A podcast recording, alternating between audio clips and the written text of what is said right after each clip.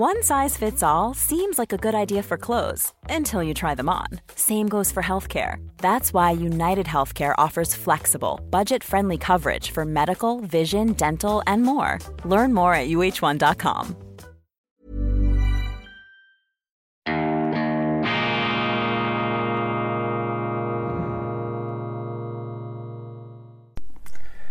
Grüezi miteinander, ganz herzlich willkommen bei Weltwoche Daily, die andere Sicht, unabhängig, kritisch, gut gelaunt. Internationale Ausgabe am Montag, dem 19. September 2022. Abonnieren Sie, wenn Sie uns auf YouTube schauen, diesen YouTube-Kanal, das hilft uns, die Hunderttausender Grenze zu knacken. Geben, uns, geben Sie uns einen Daumen hoch, schreiben Sie einen Kommentar, damit wir die Algorithmen nach unseren Wünschen beeinflussen und lenken können, diese Schicksalsmächte Geschichte. Und vergessen Sie auch nicht, die Weltwoche-App auf Ihrer Handy-Oberfläche ähm, oder im Computer, im iPad zu installieren. Dann sind Sie nämlich dabei bei der Weltwoche und auch bei unserer täglich aktualisierten Website Journalismus aus anderer Sicht die Kunst, Dinge auszusprechen, die andere nicht auszusprechen wagen, aber eben so, dass die Milch nicht sauer wird und dass man sich nachher, nach dem Lesen, nach dem Zuschauen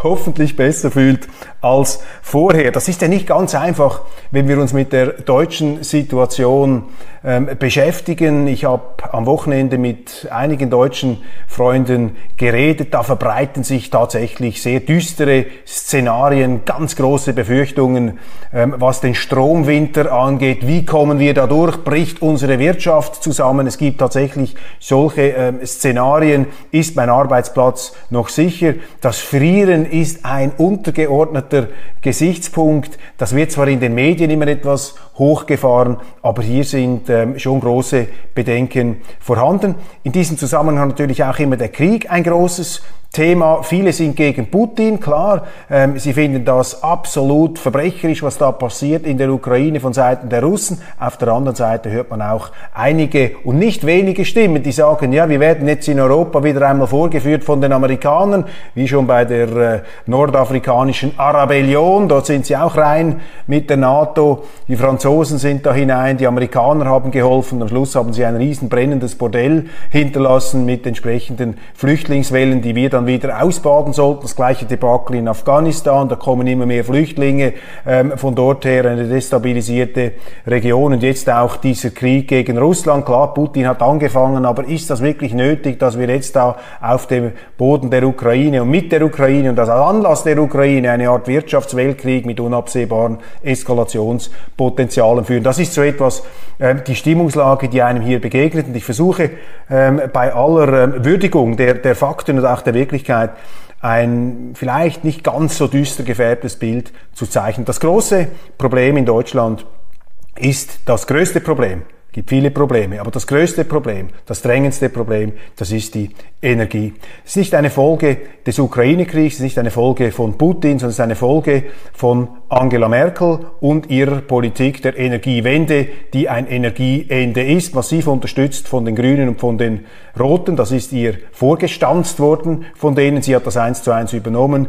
Die CDU hat mitgemacht wie willige Schafe und auch die FDP von Christian Lindner, Lindner war bei dieser Energiewende dabei. Gleichzeitig Ausrichtung auf russische Gaslieferungen. Das wird jetzt zum Kapitalverbrechen rückwirkend erklärt. Ist es nicht, denn Deutschland hat mit Russland, auch mit der Sowjetunion, intensive Beziehungen immer gehabt im Bereich der Energie. Das war eigentlich ein Erfolgsmodell, ein Joint Venture, das jetzt aber in der aktuellen äh, Zuspitzung die Deutschen und die deutsche Regierung da sicherlich sehr nahe bei den Amerikanern und die Russen, ähm, die da in einem Spannungsverhältnis stehen gegenüber den Amerikanern, da reißt es jetzt die Deutschen sozusagen in den Strudel dieser Geopolitik hinein. Aber jetzt rückwirkend zu sagen, alles sind äh, geisteskrank oder sind Kriminelle, die hier einmal Gas aus Russland kaufen, machen wollten. Das ist Geschichtsklitterung, um vom enormen Versagen dieser Energiewende abzulenken. Da müssen wir gar keine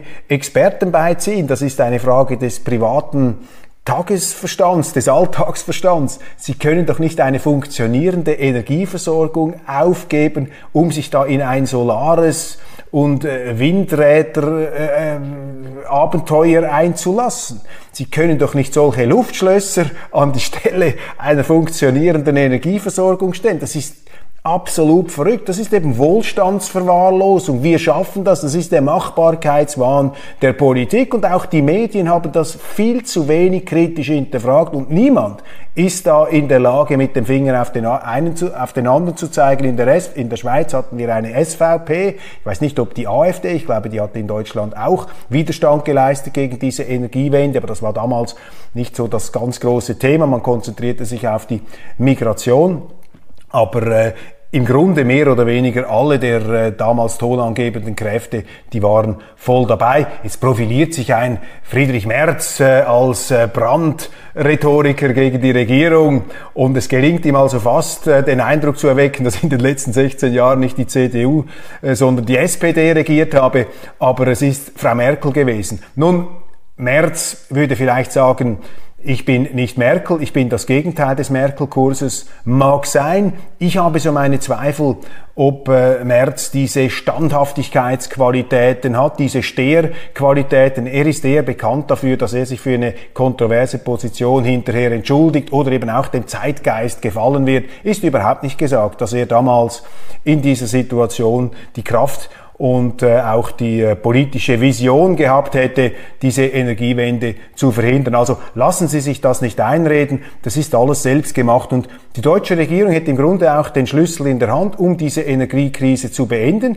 Sie müssten einfach die Kernkraftwerke länger laufen lassen, das ist möglich. Da stehen die Grünen ganz massiv auf der Bremse, ohne das geringste Problem zu haben, die viel klimaschädlicheren, aus ihrer Sicht klimaschädlicheren Kohleabgase äh, in die Luft zu blasen. Also mit der Kohleenergie haben sie weniger Probleme als mit der Kernenergie. Da merken sie einfach die ideologische Fixierung dieser grünen Sozialisten, dieser grünen Kommunisten, je nachdem, wie sie das äh, in der Färbung einschätzen wollen. Und jetzt stehen sie eben auch auf der Bremse.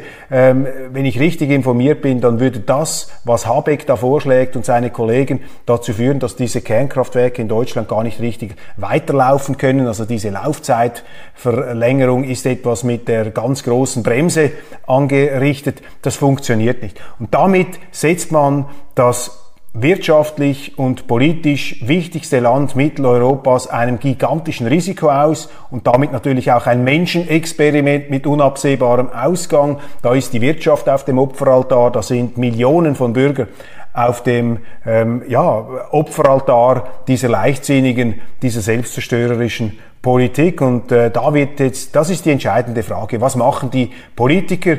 Ich hätte eine ganz einfachen, einen ganz einfachen Vorschlag. Lasst die Kernkraftwerke weiterlaufen und öffnet Nord Stream 2. Öffnet Nord Stream 2. Deutschland kann doch nicht im Krieg gegen Russland, im Stellvertreterkrieg gegen Russland Selbstmord machen auf dem Weg dieser Kriegsführung. Das ist ja eine komplett irrationale Politik. Das ist übrigens auch der Grund dafür, warum Olaf Scholz so zögert und die Medien komplett im Schilf stehen, wenn sie sagen, Scholz, liefern Sie endlich Waffen, liefern Sie endlich Panzer in die Ukraine.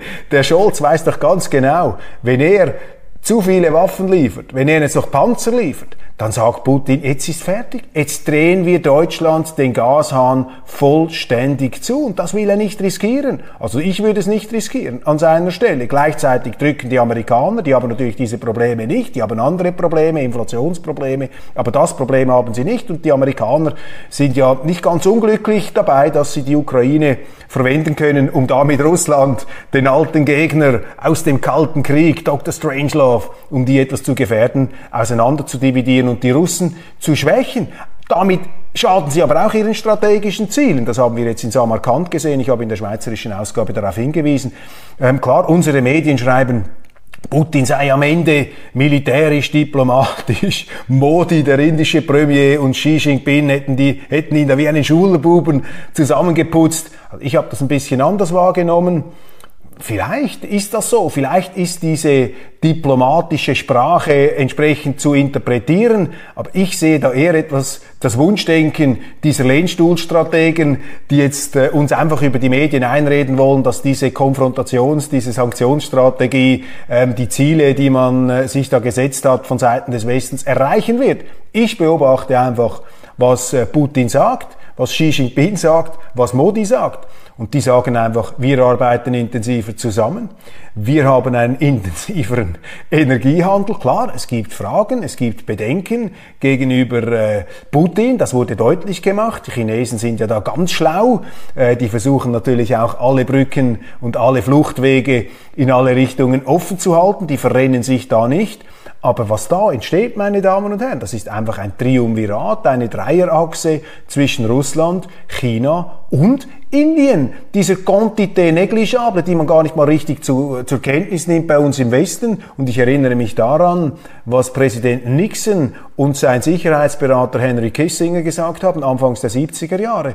Die Amerikaner dürfen es nicht zulassen, dass die Russen und die Chinesen zusammenspannen. Und das war der Hintergrund dieser China-Offensive von Nixon und von Kissinger, dass sie nach Peking zu Mao geflogen sind, um dort einen Keil auch zu treiben zwischen Russland und China. Und das war eine ganz wichtige diplomatische ähm, Packeiszersprengung, ein Durchbruch, der am Ende in letzter Konsequenz sicherlich maßgeblich dazu beigetragen hat, dass der Kalte Krieg zu Ende gehen konnte. Diese ganz geschickte damals Außenpolitik von Nixon und Kissinger. Und jetzt macht der Westen, der überhebliche Westen, der überall zündelt, der überall Kriege führt, der auch x Kriege geführt hat, aber wehe, die anderen führen einen Krieg, dann sind nur die anderen die Bösen, wir sind natürlich die Guten. Und jetzt macht dieser Westen, machen die Amerikaner in ihrer moralisierenden äh, Selbstverliebtheit auch ähm, wo realitätsblind, äh, wirklichkeitsvergessen,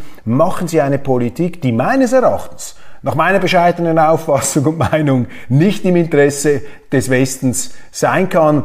Und ähm, Kanzler Olaf Scholz ist jetzt nicht der große Versöhner, der hier eine alternative diplomatische Sicht bringt, aber er weiß ganz genau, wenn man von deutscher Seite jetzt hier auch noch ähm, massiv aufrüstet in der Ukraine, noch massiver, dann setzt man dieses Land einem großen Risiko aus. Also, mein Lösungsvorschlag, erstens, Kernkraftwerke weiterlaufen, Habeck und die Grünen, vergesst jetzt mal eure ideologische Agenda. Das geht nicht. Ihr könnt nicht Deutschland äh, und die Industrie und die ganze Geschichte hier kaputt machen. Das, das, das, dafür könnt ihr die Verantwortung nicht übernehmen. Ihr müsst diese Kernkraftwerke länger laufen lassen. Das stimmt sowieso nicht, was über die Kernkraft behauptet wird, dass das eine Hochrisikotechnologie sei. Das Gegenteil ist der Fall. Sie ist auch klimafreundlich. Das ist also völlig vernünftig, eigentlich auch aus grüner Sicht da mitzumachen. Die haben einfach da ihre ideologischen Vorbehalte, die sie von der Wirklichkeit fernhalten, quasi eine Art Sperr, eine Art, eine Art, eine, eine Art Bleiplatte vor den Augen,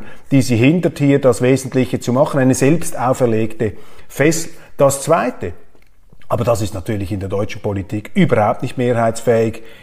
Die Deutschen müssen sich schon überlegen, ob man im Krieg gegen Russland, im Stellvertreterkrieg, industriellen Selbstmord machen will. Ich würde das nicht empfehlen. Und deshalb muss die Option Nord Stream 2, muss doch Nord Stream 2 aufmachen. Was bringt das, dass man dieses Gas nicht nimmt?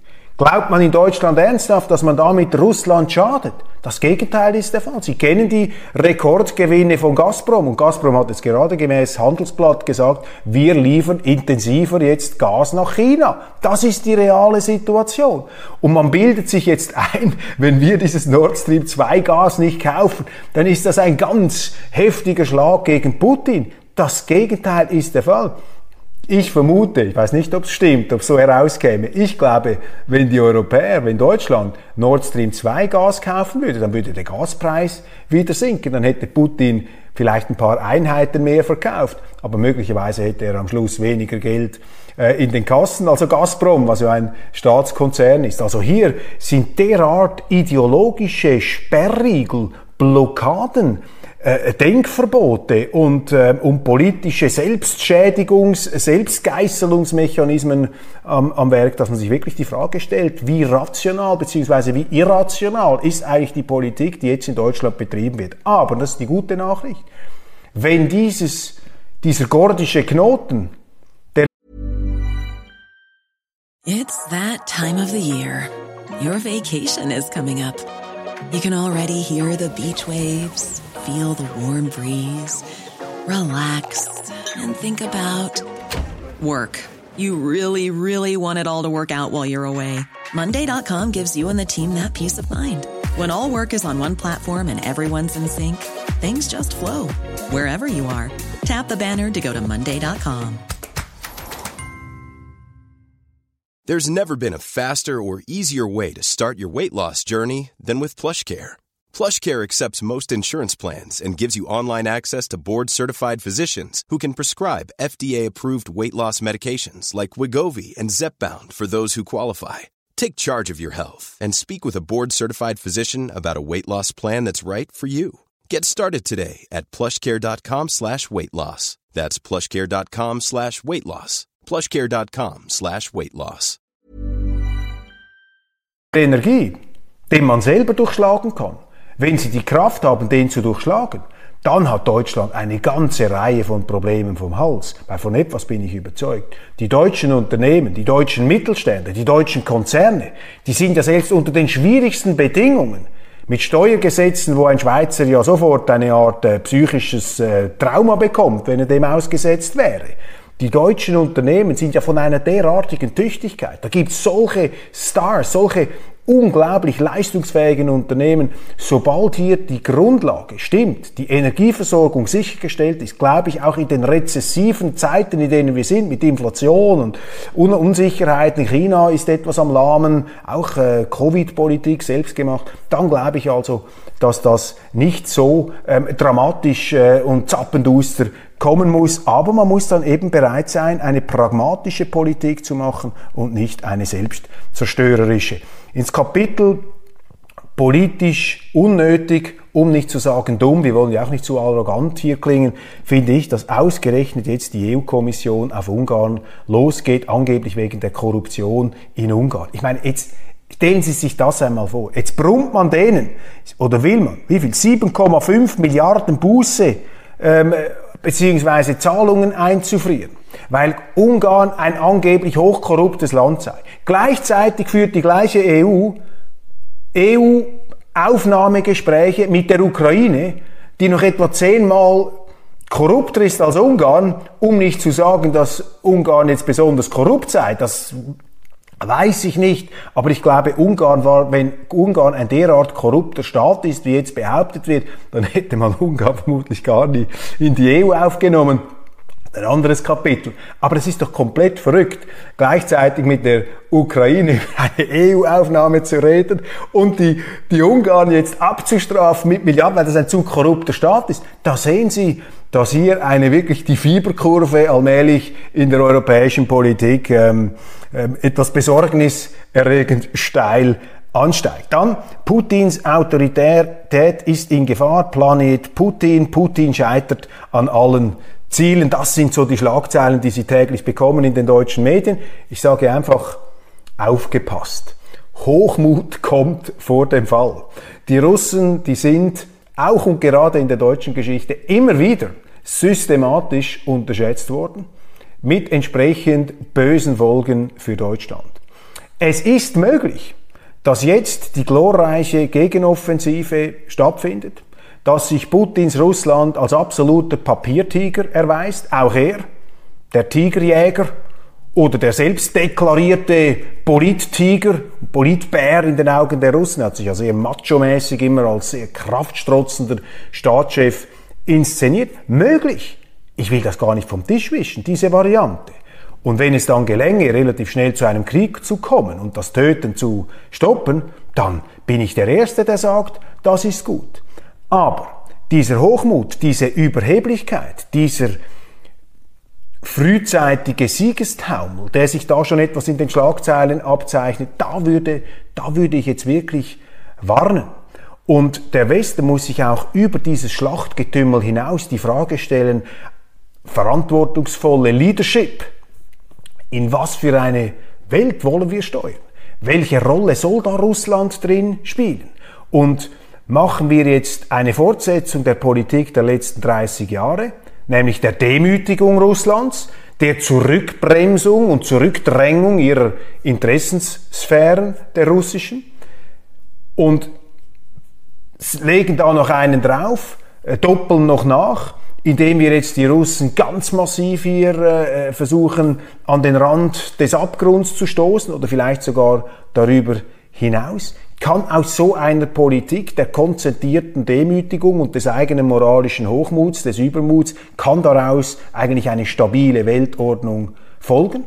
Oder aber eben kreieren wir ein gigantisches, für uns noch gar nicht absehbares, einen Ozean von Ressentiment bei Ländern, die die Nase voll haben von der Doppelmoral und der Heuchlerei des Westens, der sich da als absolut äh, die, die Inkarnation des Guten immer wieder verkauft, aber in viele Länder dieser östlichen Welt, wenn man es mal so sagen möchte, dauernd Kriege hineingetragen hat und äh, da auch äh, seinen ganz wesentlichen Anteil der Destabilisierung gespielt hat, von allen historischen Verbrechen gegenüber China, Opiumkriege, Kolonialismus wollen wir gar nicht reden.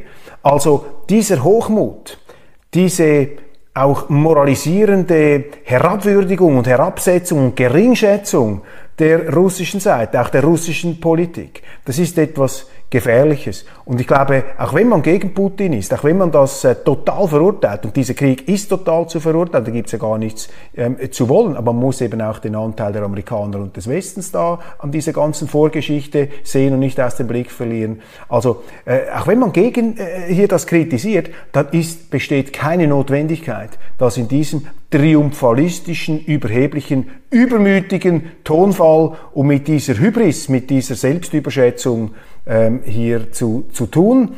Hochmut kommt vor dem Fall, meine sehr verehrten Damen und Herren. Die Linke sei am Ende mit Wagenknecht oder ohne Sarah Wagenknecht hier, die äh, Jeanne d'Arc der Linken, hochpopulär, viel populärer als ihre Partei. Bin immer gespannt, äh, mein, sie ist ja rhetorisch so brillant. Übrigens auf der anderen Seite auch die Alice Weidel, die zwei First Ladies, könnte man sagen, der deutschen Debatten im Moment. Ich weiß also, die, die Linken, die Wagenknecht schätzen, aber es gibt auch viele Bürgerliche, äh, die würden das vielleicht gar nicht zugeben, dass sie auch Weidel gut finden. Aber ich äh, bekomme also sehr viele Signale, auch hier in Deutschland, immer mit der Bitte, zitieren Sie mich ja nicht, die ihre Anerkennung gegenüber diesen beiden Frauen aussprechen. Und das bestätigt ja, was wir hier immer gesagt haben. Die Frauen sind das starke Geschlecht und wenn die Männer schwach sind, wenn es die Männer nicht bringen, dann schlägt die Stunde der Frauen vielleicht bald einmal einer Kanzlerin Wagenknecht oder sogar einer Kanzlerin Weidel. Das weiß ich nicht. Kann ja sein wäre eine mögliche Perspektive, vielleicht gar nicht die schlechteste für Deutschland. Und wir schauen ja im Moment etwas äh, verstärkt auf Deutschland, weil Deutschland ist sozusagen der Anker der äh, europäischen Wirtschaft, auch ein Anker der Weltwirtschaft und auch der schweizerischen Wirtschaft. Deshalb haben wir ein hohes äh, positives Gefühl der Anteilnahme gegenüber den Entwicklungen hier in diesem wunderschönen Land das derzeit allerdings äh, von seinen Politikern etwas äh, stärker havariert und zerrüttet wird, als es die deutschen Wähler verdient, sich allerdings selber auch eingebrockt haben. Meine Damen und Herren, es gibt da keine Entschuldigungen in der Demokratie. Am Schluss ist der Bürger, ist die Bürgerin der Chef und die müssen es dann auch wieder korrigieren. Das war's von Weltwoche Daily für heute. Ganz herzlichen Dank für Ihre Aufmerksamkeit. Ich freue mich, wenn wir uns morgen wieder sehen auf dem gleichen Kanal. Abonnieren Sie diesen YouTube-Kanal. Wir müssen diese 100.000 bald knacken. Dann sind wir in den äh, Wellen, in den Wogen der Algorithmen dort, wo wir hingehören. Ganz herzlichen Dank.